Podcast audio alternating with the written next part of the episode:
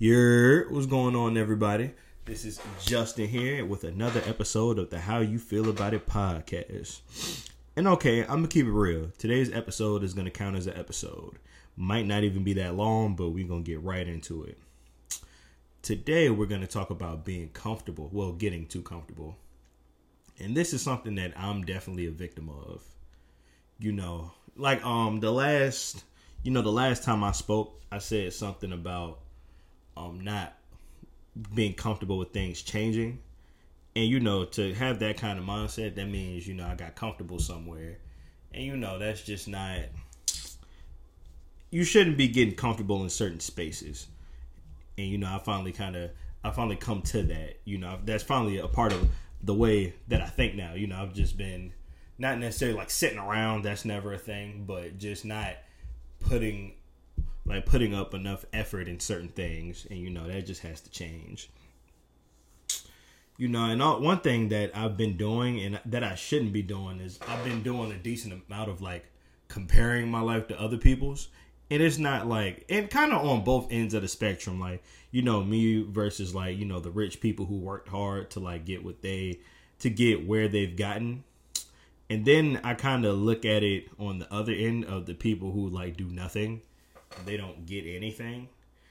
And you know, I'm not rich. So, you know, that must mean that I'm snoozing off too much and I'm I'm definitely not to be on that last side, you know, the part that gets nothing, but you know, I'm closer to that side than the rich side. So, I need to kick it up quite a few notches. You know, just to um just to get just to I really need to get everything going this time. But you know, one thing that you know I've never really had is a good plan.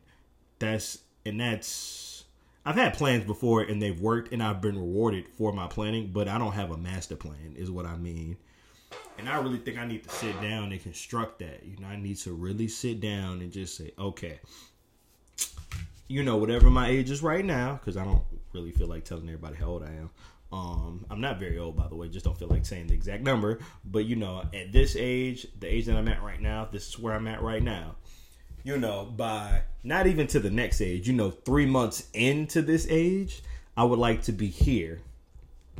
Or, you know, something along those lines. And, you know, six months, I would like to be here. And I would like to have gained something, you know, from noticing that I did something right in those three months. You know, and I think that's how people can get to there by next year. I want this, and you know that's gonna that's gonna require me to work every day to do so.